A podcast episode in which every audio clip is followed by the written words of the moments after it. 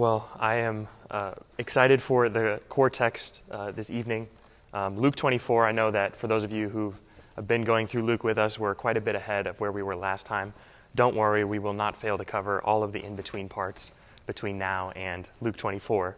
Um, but because today is Easter Sunday, Resurrection Sunday, we want to take time to look specifically at the account of the resurrection, which is detailed here in Luke 24, verses 1 through 12. One of my favorite things, or one of my favorite types of stories that can be told, is what's called an origin story. And for those of you who watch uh, TV shows or movies or read books, all of the famous heroes or all of the famous characters that you have, before long, it'll be, they'll come out with an origin story of that character if they haven't started out with an origin story.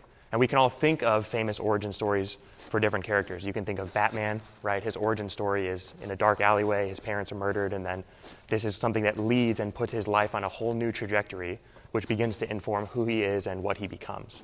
Uh, another origin story, which is very famous, is uh, Spider Man, right? For those of you who don't know Batman, hopefully you know about Spider Man. He gets bit by a radioactive spider, and then what happens is it informs his power set, what he's able to do, what his capabilities are, and then the whole story of Spider Man is really based on and founded in his origin story. Well, the resurrection, which we see here in Luke uh, 24, is what we would call the origin story of the Christian church. This is the beginning, the power set, the starting point of what would later come to be known as the church, which would grow for the next 2,000 years, and it lands where we find ourselves today, where a large majority of the globe has been Christianized. And this started, remember, with one man who was crucified on a cross and his disciples, all the ones who were near him, were scattered. And from this point on, the origin story begins, and Christ resurrects from the dead, and the rest is history, right? You have 2,000 years of the church growing and expanding. So the resurrection is the origin story of the Christian church, and the resurrection particularly has a lot of promises and a lot of implications that we could look at and things that are guaranteed with us for us in the resurrection. But there are four specific promises I want to look at today that the bodily resurrection of Jesus Christ guarantees for us who are in Christ and who are followers of Christ. So we're going to look at those four uh, promises in turn. Again, this is not an exhaustive list by any means. There are many things that the resurrection is important for. Uh, but we're just going to take a look at these four today. So the first one of those uh, is the promise of regeneration. The promise of regeneration. So the bodily resurrection of Jesus Christ guarantees for us what we would call regeneration. For those of you who know much about theology, regeneration is a very fancy way, or is a very fancy term for what Jesus describes to Nicodemus as the new birth. When Nicodemus, one of his secretive disciples, comes to Jesus at night because he's under the cover of dark, he doesn't want to be found out by his other Sanhedrin friends. He goes to Jesus and he asks him a question in John chapter 3.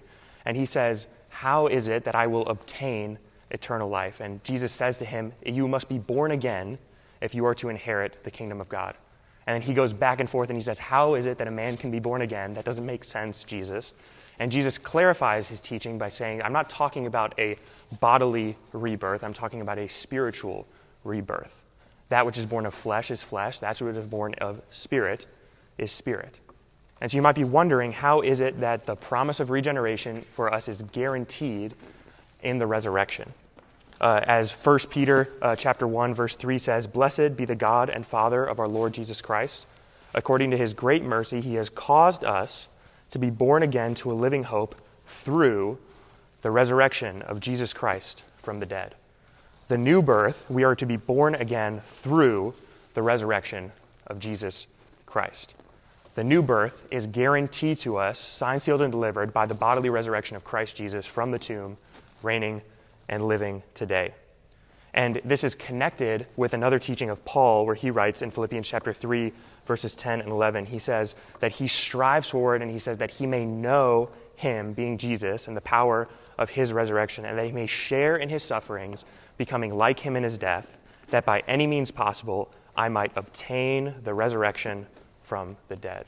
Paul's argument, Paul's thrust in his life is to obtain the resurrection of the dead, his regeneration, his new heart, his new birth is inspiring and driving him towards this new life that is in Christ Jesus, founded in and primarily obtained by the bodily resurrection of Jesus Christ. The new birth, which is identified uh, to Nicodemus, and we would later come to call it theologically regeneration, It answers one of the big questions that you find in the scriptures. One of the big questions you find in scriptures is in Genesis chapter 3, very early on, a problem is introduced, which is that there is the fall of humankind. Humankind falls, it finds itself enslaved to sin through our first father, Adam. Adam and Eve are kicked out of the garden, and the rest of the story of Genesis follows the depravity of humanity going deeper and deeper and deeper into sin. And it seems like this spiral is continuous.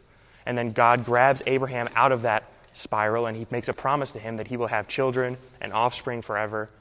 And then if you trace Abraham's children, they find themselves not too far after that enslaved in Egypt for 400 years.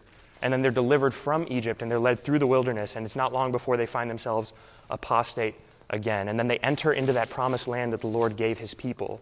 And it's not long that they're into the promised land and then they have no more judges or kings to rule over them. And it says that the next generation rose up and they forgot who God was. And we have this continuing cycle of sin, this huge problem, which is evidenced in humanity. And this is a huge problem because the, the thing that is becoming increasingly clear is that it doesn't matter how many times God gives us a second chance or a new start or another try, humanity is doomed to fail. The theologians would later come to call this original sin, that sin has bound our hearts and bound our wills in such a way that although we might think we can do good things, that although we might think we can strive towards God, we're actually bound and enslaved to sin. And so the new birth is an important teaching of the Christian church because Christ promises that through his Holy Spirit, he will make our hearts alive again with Christ.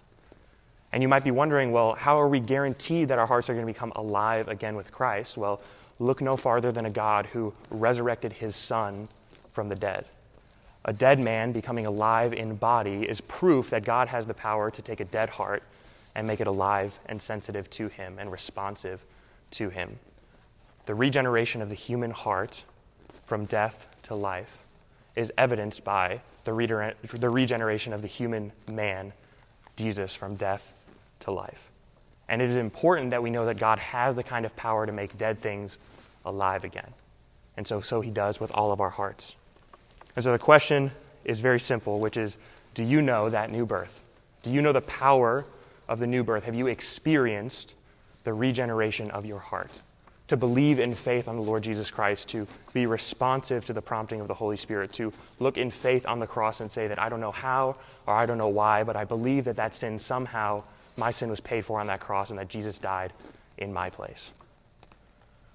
So long as He lives in His life, we live in our hearts.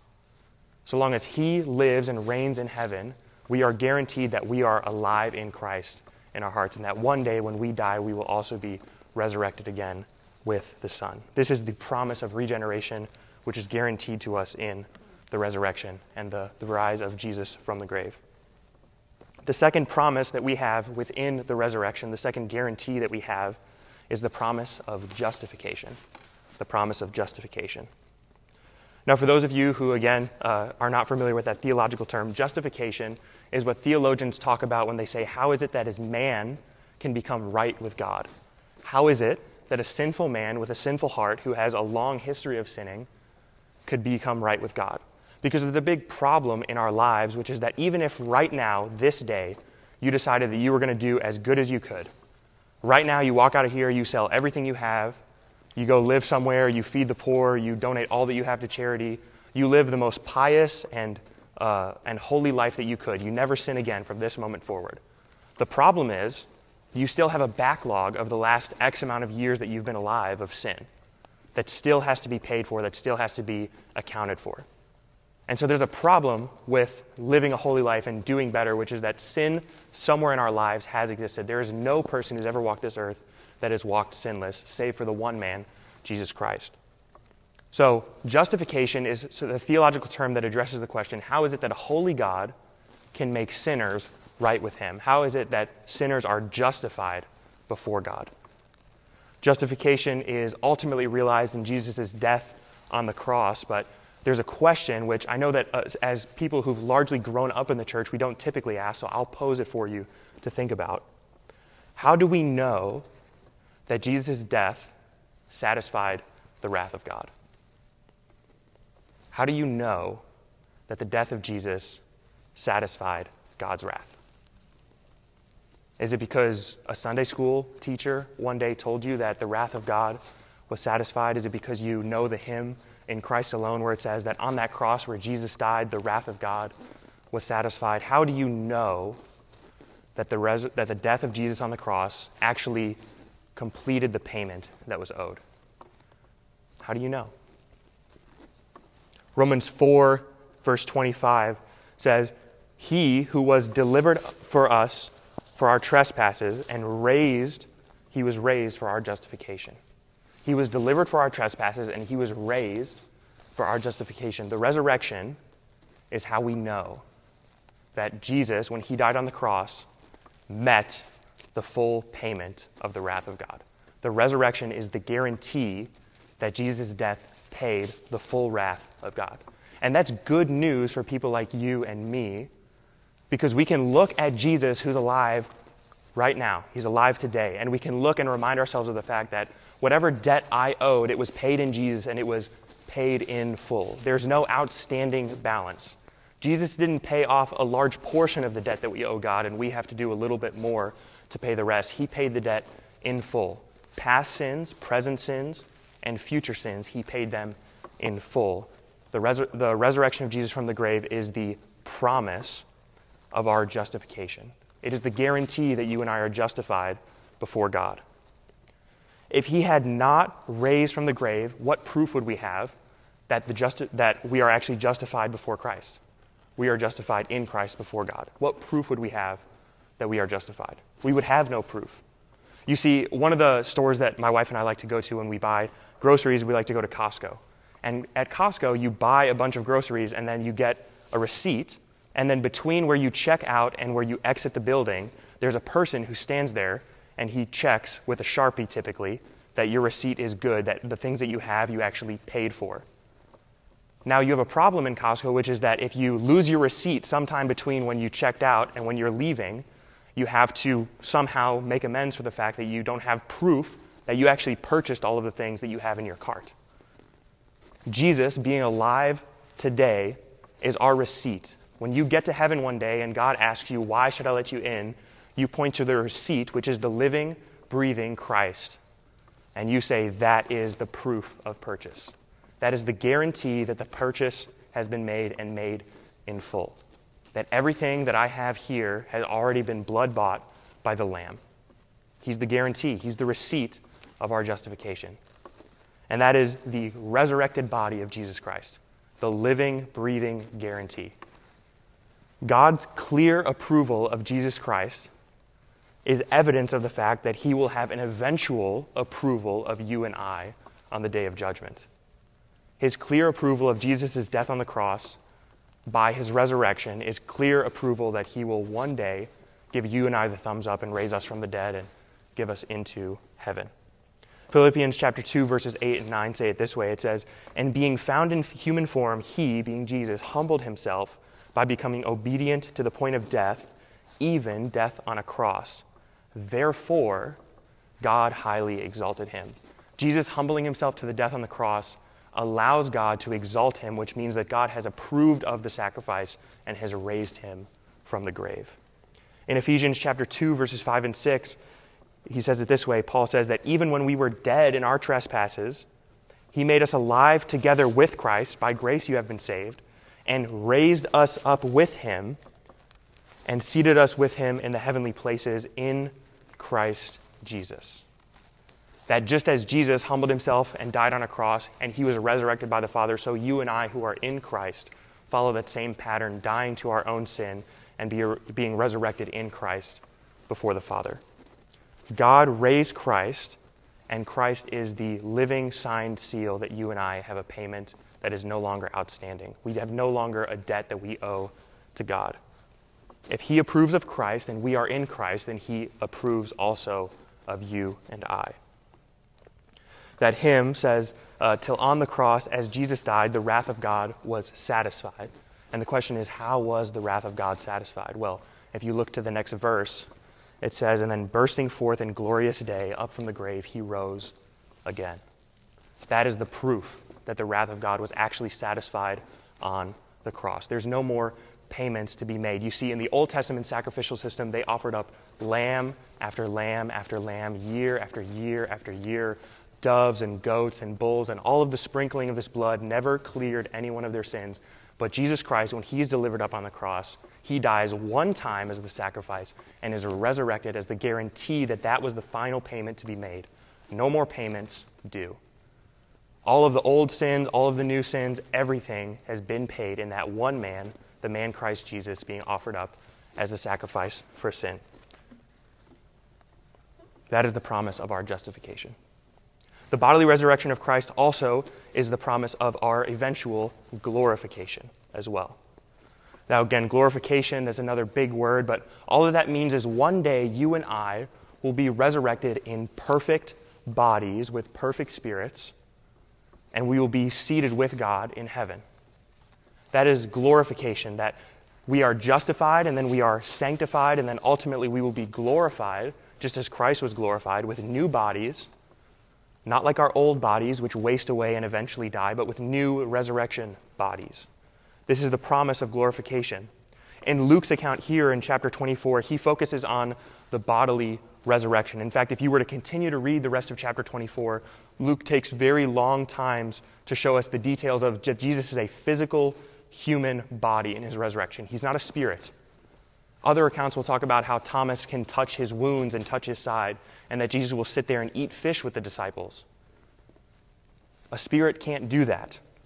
Jesus walks with his disciples down the road to Emmaus at the end of Luke. He's walking with them. He's not floating. He doesn't show up and pop up in different places. He's walking around like a body does, a physical, real life body. Luke takes a lot of pains to show us of that bodily resurrection. And that's important that Christ resurrected in bodily form. And if you want to know why it's important, turn with me to 1 Corinthians chapter 15. 1 Corinthians chapter 15 makes Paul's probably most extensive argument on the importance of the bodily resurrection of Christ Jesus. And we're going to be down in verse 20. Verse 20 of chapter 15 of 1 Corinthians says it this way it says, But in fact, Christ has been raised up from the dead, the firstfruits of those who have fallen asleep. For as by a man came death, by a man has come also the resurrection of the dead. For as in Adam all die, so also in Christ shall all be made alive.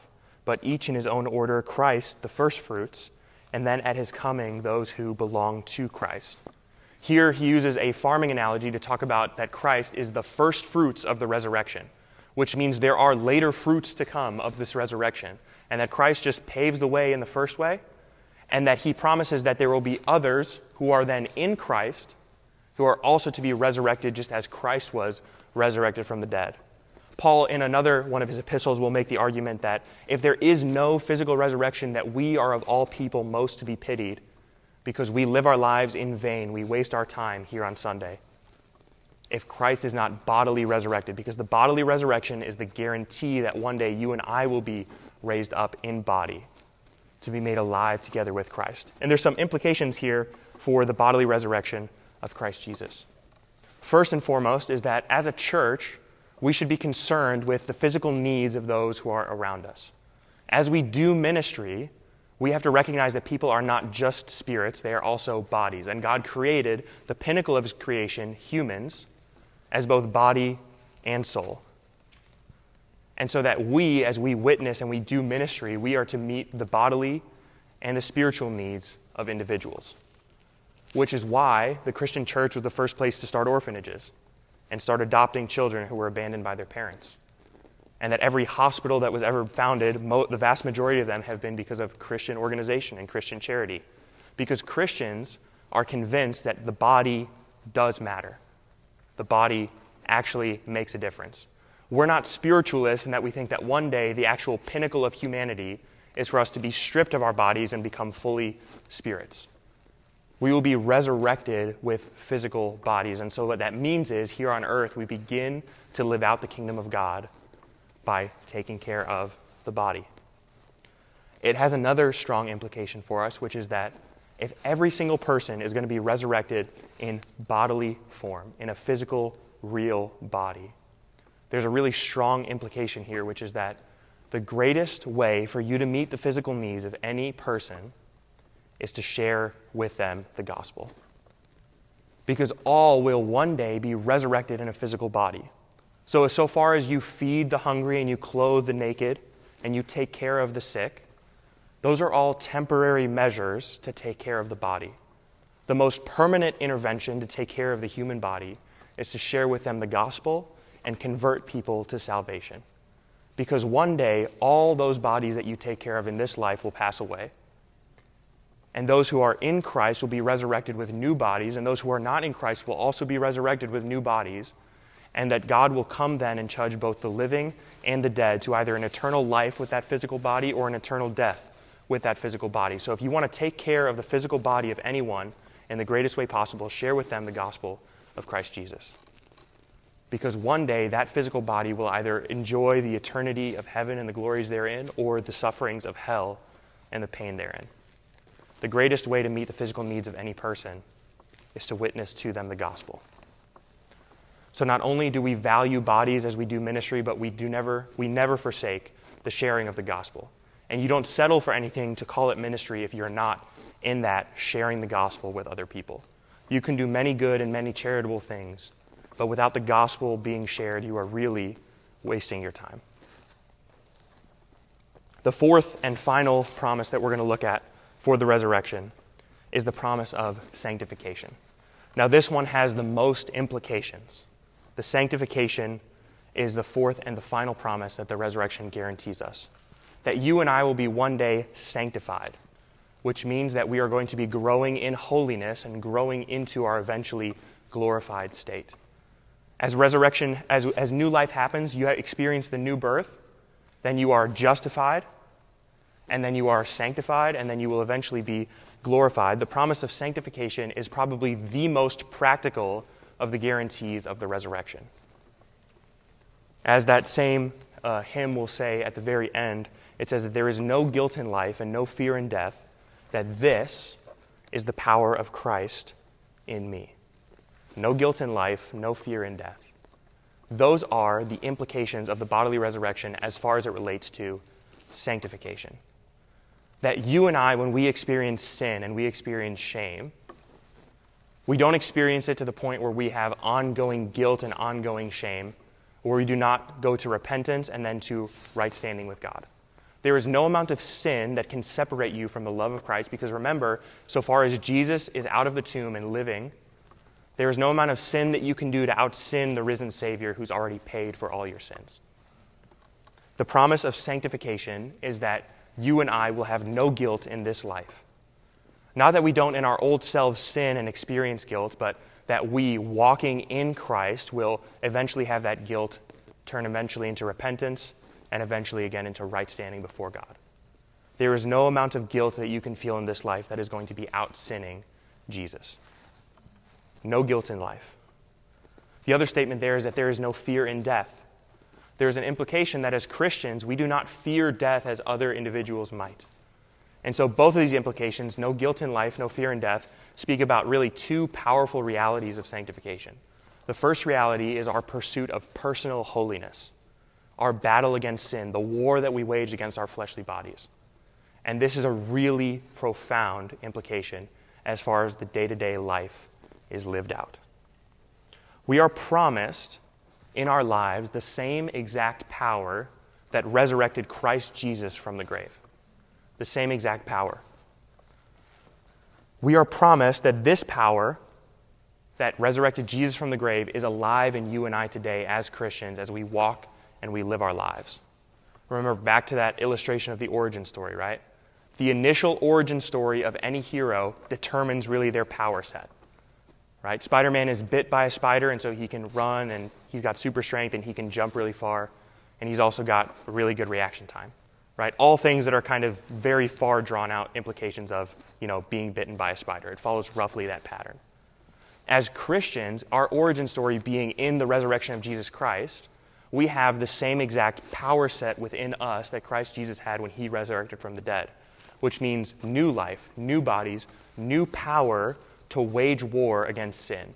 You see, the old man who was in bondage to sin had no ability to fight sin.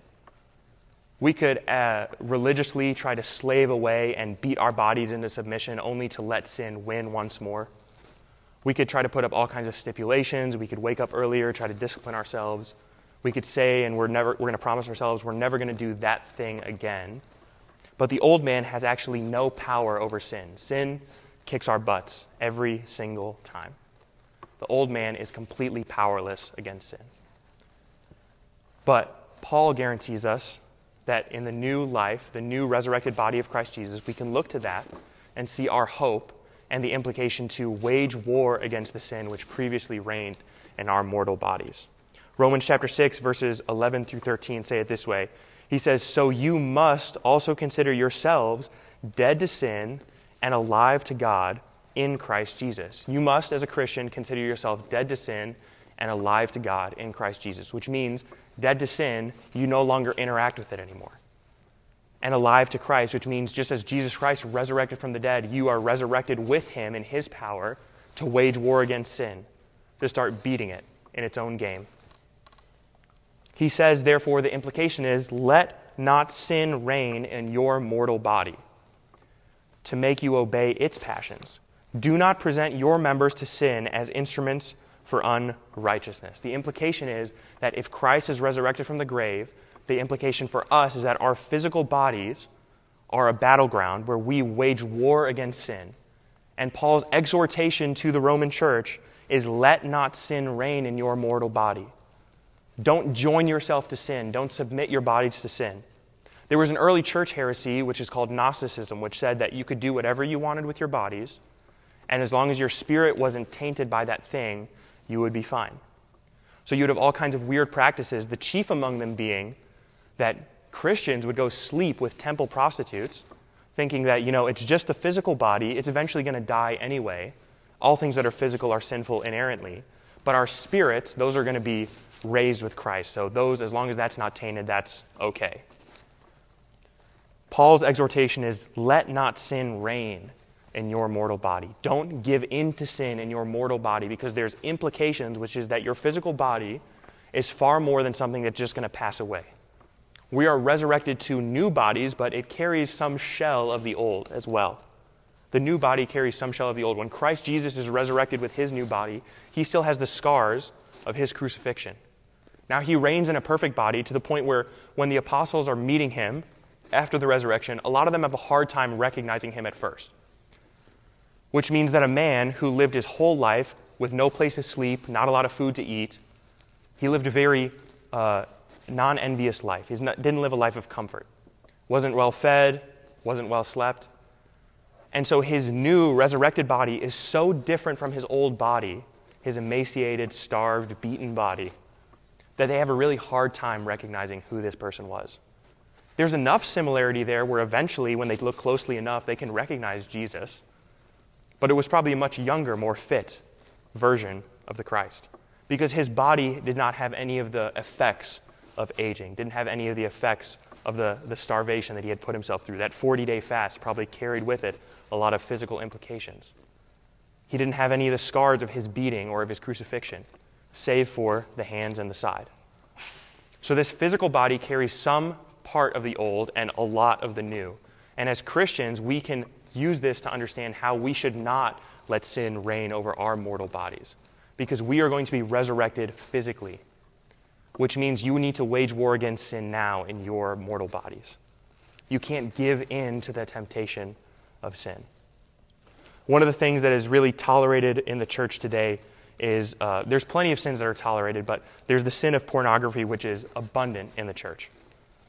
Something like 70% of Christians have at some point or another watched pornography and partaken in it.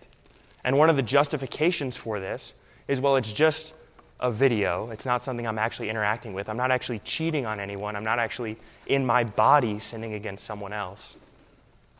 But it's very much echoing the Gnostic heresy of the early church, which is that so long as my soul is not tainted, it does not matter what I do with my physical body. And I want you to know that that is not true.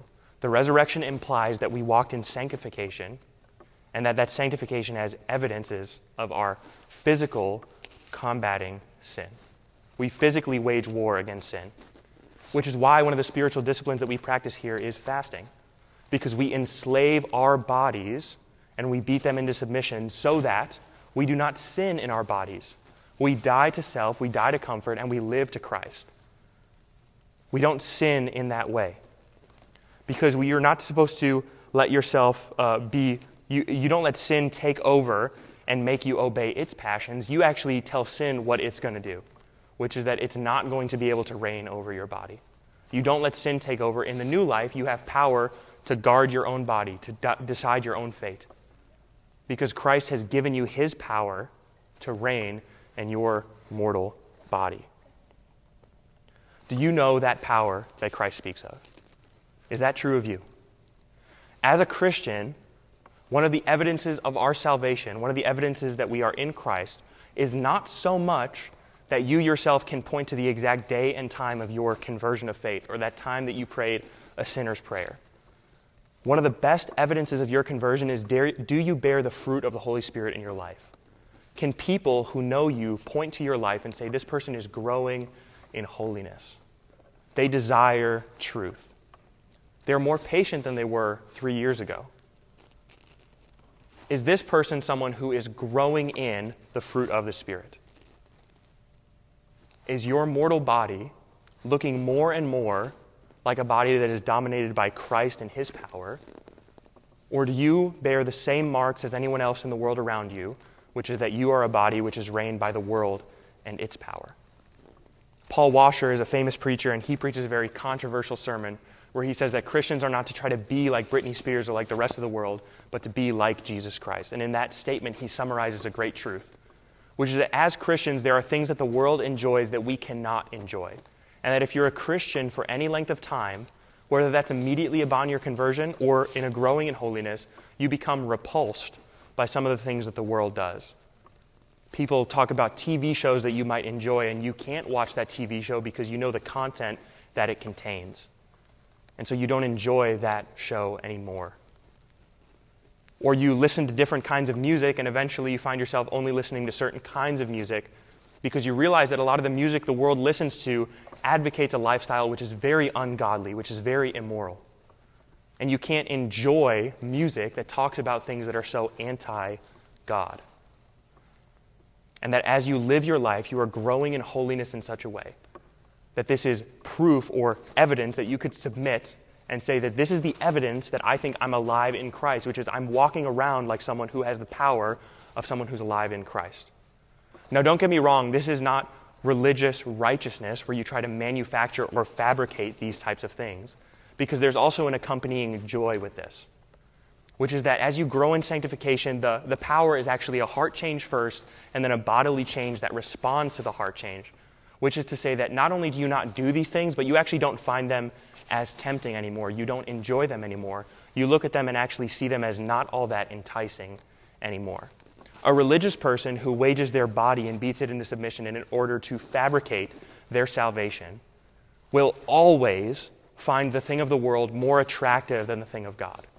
Will always find the things that the world has to offer more enticing than the things that God has to offer if you are growing in Christ's righteousness through the power of the Holy Spirit, the temptation is the first thing to go, and then the body responds naturally. It's an outflowing from the change of the heart to a change of the actions, not a change of the actions that's supposed to somehow affect a change in the heart. This is the whole of what it is to follow Christ. We follow Christ onto the cross where he was crucified and we die on that cross to our sin. We lay it at the foot of the cross and we say that no more do we want to struggle with these things. We say that they are worthless compared to the cost of following Christ. So we die to ourselves. And then we die. But not only do we crucify it, we die. And then, as Christ was raised to life, we are raised to life, and we no longer do things that dead people do, because that would be weird. Because you're alive, you do things that living people do, which is that you live in the power of the Holy Spirit. Just as Christ, when he resurrected from the dead, from the grave, he started walking around and eating food and enjoying company and teaching the people truth. That's what a living person does. He doesn't stay laying in the grave, wrapped in the tomb. That is the whole of what it means to follow Christ, to be resurrected and sanctified as Christ was. But there's another implication here, which is the implication, as I said earlier, that there's no guilt in life no fear in death. That's another promise that the early church had. No guilt in life, no fear in death. This is another aspect of sanctification. Sanctification is twofold it's really us beating the war that sin has to wage in our bodies.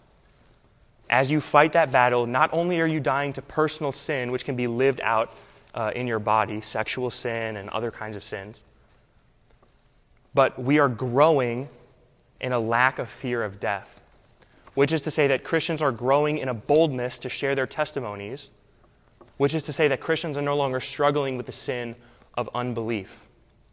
Because people who don't believe the testimony that they have will become quickly silent when they face ridicule and shame for the testimony that they've produced.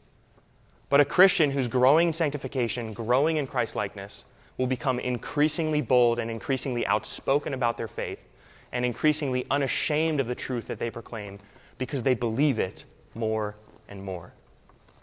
They believe it more and more.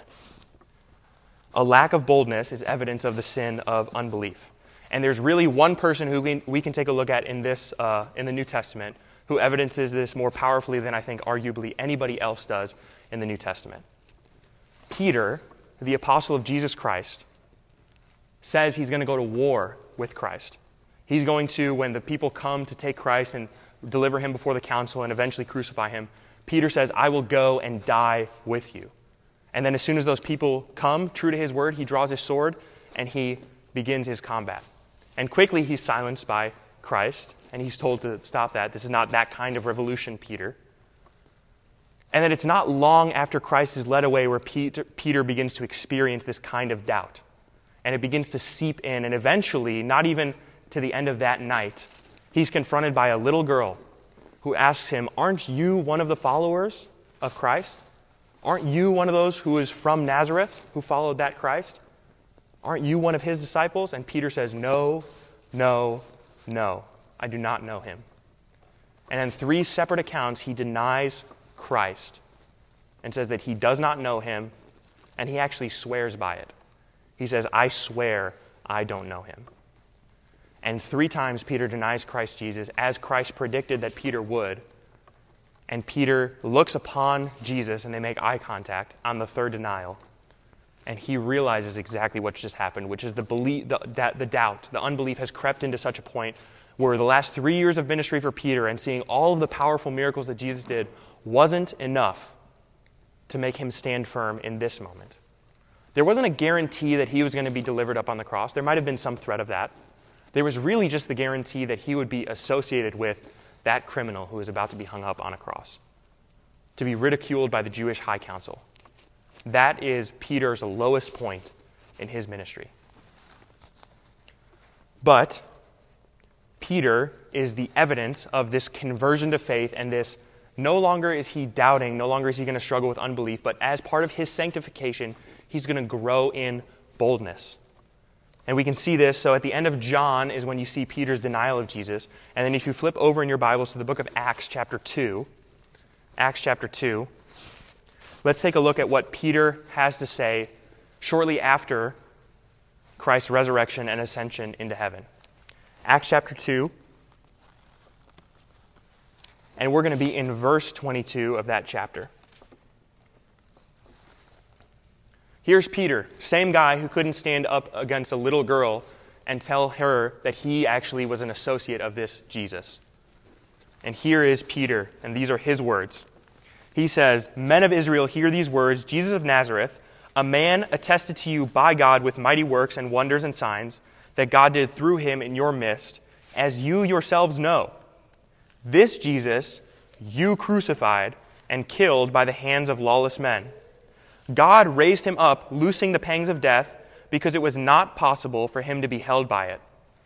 For David says concerning him, I saw the Lord always before me, for he is at my right hand that I might not be shaken. Therefore my heart was glad and my tongue rejoiced. My flesh also will dwell with hope. For you will not abandon my soul to Hades, or let your Holy One see corruption. You have made known to me the paths of life. You will make me full of gladness with your presence. Brothers, I may say to you with confidence about the patriarch David that he both died and was buried, and his tomb is with us to this day. Being therefore a prophet, and knowing that God had sworn with an oath to him that he would set one of his descendants on the throne, he foresaw and spoke about the resurrection of the Christ, that he was not abandoned to Hades, nor did his flesh see corruption.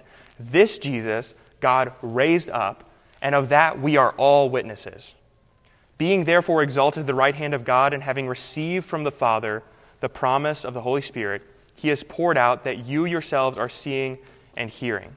For David did not ascend into the heavens, but he himself says the Lord said to my Lord, Sit at my right hand until I make your enemies your footstool. Let all the house of Israel therefore know for certain that God has made him both Lord and Christ, this Jesus whom you crucified. Peter stands up before a crowd of Jewish people in the same city where Jesus was just delivered up to die. And he says, with full assurance and full confidence, he preaches actually a full sermon and then he closes it with that word right there, which is, This is Jesus whom you crucified, saying it to the crowd who's in front of him. This is very different than standing one on one against someone and asking them, Do you know Jesus? He's saying, I know Jesus. I saw him do miracles. He's the Son of God. He resurrected from the dead. It was plainly evident to everyone. David prophesied about it, and you crucified him.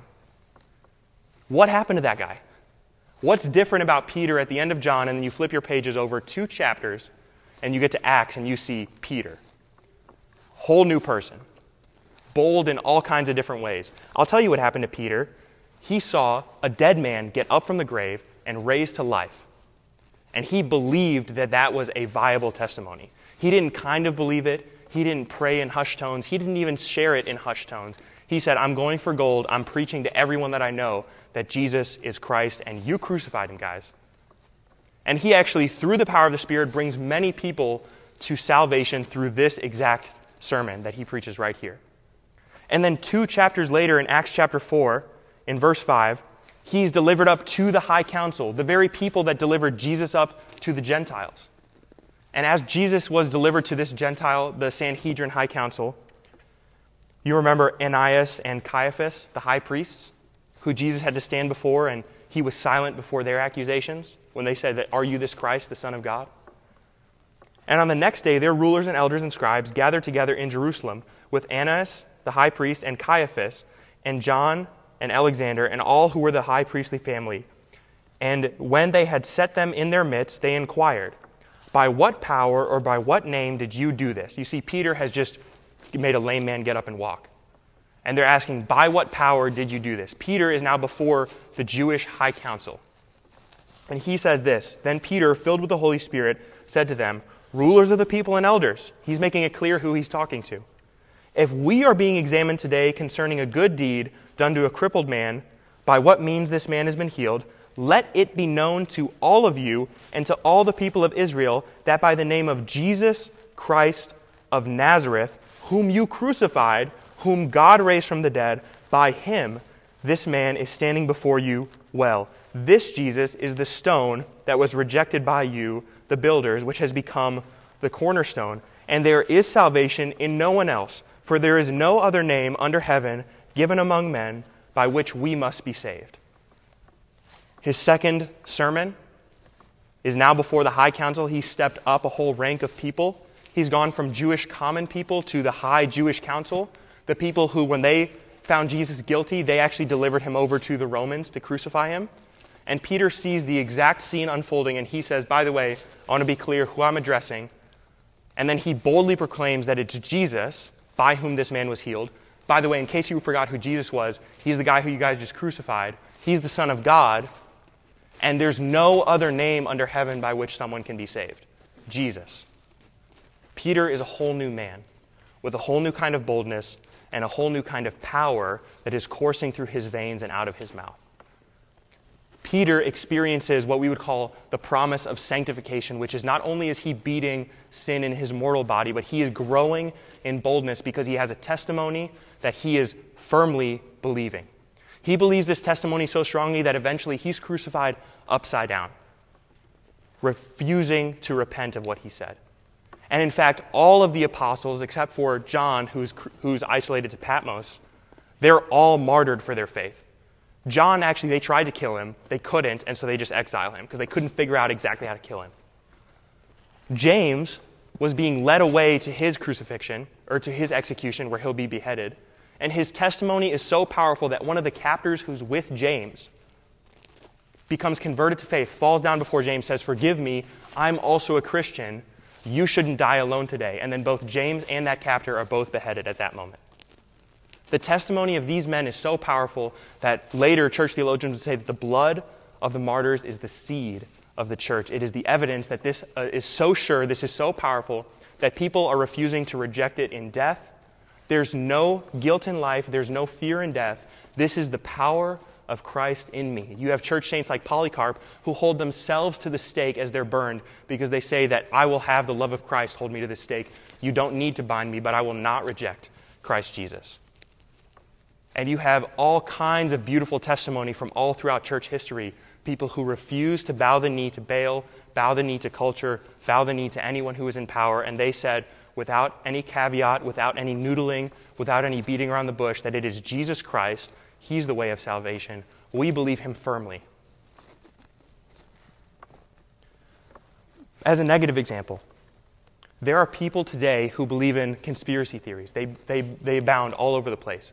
People who believe they've seen aliens, seen Bigfoot, seen a Yeti, people who believe that the earth is flat.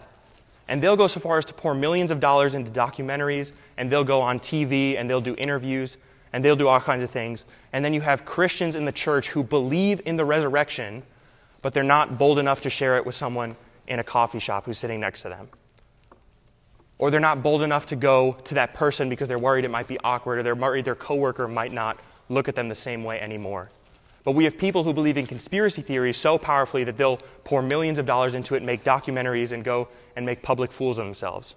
And yet, Christians who believe in the power of the resurrection will not go to the same extent to prove something that they believe to be true. Boldness is evidence that you don't struggle with the sin of unbelief because the Holy Spirit has confirmed it to you to such a degree that it's real, it's undeniable. It's so undeniable that you're willing to stand before whoever will listen and tell them exactly what you believe to be true. Just like you wouldn't argue with someone if gravity is real or not. Right? If someone's standing at the top of a building, they're ready to jump off, they're like, I don't believe that gravity is real. You're going to do everything in your power, no matter if they think you're crazy or not, to convince them that gravity is real because you know exactly what's going to happen when they jump off that building. Yet a Christian will take the Bible and they'll show it to someone, and that person will say, I don't believe in the Bible. And the Christian will just tuck the Bible away, say, Sorry, I'll, I'll try another means to get to you. If someone is robbing you at gunpoint and they pull out a gun and you go, ah, I don't believe in guns, and that person tucks away their gun and says, Sorry, I'll find the next guy, it's not that you don't believe in guns, it's that that person doesn't believe in guns either. That they don't work. Because how guns work is it doesn't matter if you believe in them or not, they work. It doesn't matter if you believe in the Bible or not. If you're a Christian, you're demanded to use this as your means. This is the very Word of God which moves forward in power. And yet, so quickly, we're willing to tuck it away and try other techniques and means to convince people of the truth. Would we have the very means of power at our disposal? Jesus being alive is the guarantee of all these truths that we've talked about. He's the guarantee of our regeneration, the guarantee of our justification, the guarantee of our eventual glorification, and the guarantor of our sanctification. Those are all promises that have been sealed in the resurrection. And at the end of the day, anyone can start a movement and get a few hundred years of history to their favor, and eventually they'll pass away. Gandhi eventually died. Muhammad, currently dead. Joseph Smith, he died. Confucius is dead. There is no other person, there's no other religion that claims that their person is still alive today. But Jesus is alive. He is not dead. They couldn't produce a body. He's no longer in the tomb. He is alive, which makes Christianity far different than any other religion. And the truth of that resurrection has all kinds of implications for us. And so I want you to be encouraged by that today. In fact, at the close of the, the book of Acts, Paul is standing before his own testimony of high governors. He stands before Felix, and Felix asks him, Why are you here in front of me? Why are you imprisoned? What is the accusation of the charge against you? Paul says, Make no mistake, I am on trial because of the resurrection of the dead. He makes no caveats. No one's debating whether Jesus was crucified and died. No one's debating that. They all saw it publicly. What they have a problem with is that he got up again. That's a problem. Because you can execute re- political leaders, you can execute revolutionaries. Typically, though, they stay dead and they stay not a problem. But Paul says the reason I'm on trial is not because Jesus was crucified, it's because he resurrected again.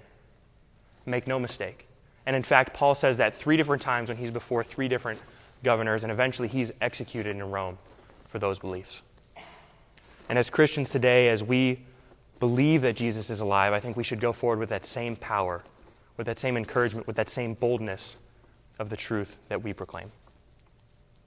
Pray with me.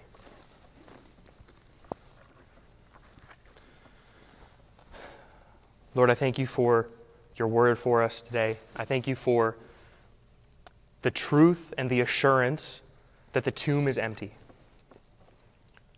Lord, if the tomb is empty, that means that we who are in Christ have the very power of Christ within us, that we are filled with the power of the Holy Spirit to beat sin, to proclaim boldly, that we have an assurance that when we struggle with sin, that we can look to Jesus and say that he paid our price in full, that we no longer owe a debt. So we can approach the throne with confidence in prayer. Lord, that Jesus resurrecting from the dead is the very evidence of the fact that we can be born again because he died and was raised, and so our hearts were dead and are now alive. And Lord, I pray that these truths would not remain just in our head, but that they would really impact us in our day to day lives, Lord, that we would meditate on these things, that we would consider these things, and ask ourselves the questions do I really believe that this is true? And Lord, if we are thinking about that, that you would give us the power of your Holy Spirit to help our unbelief, to help us to become assured of the things that you have spoken through your word. Lord, you promise that you will give us the helper to assist us on our way. And so we pray that the very power of God would help us with our unbelief, with our sin, with our lack of faith. And Lord, that through your power you would reign through your people and cause this church and your church globally to continue to grow and to spread and to move in power through all the world. And that your kingdom would come and your will be done on earth as it is in heaven. In your name, Lord, amen.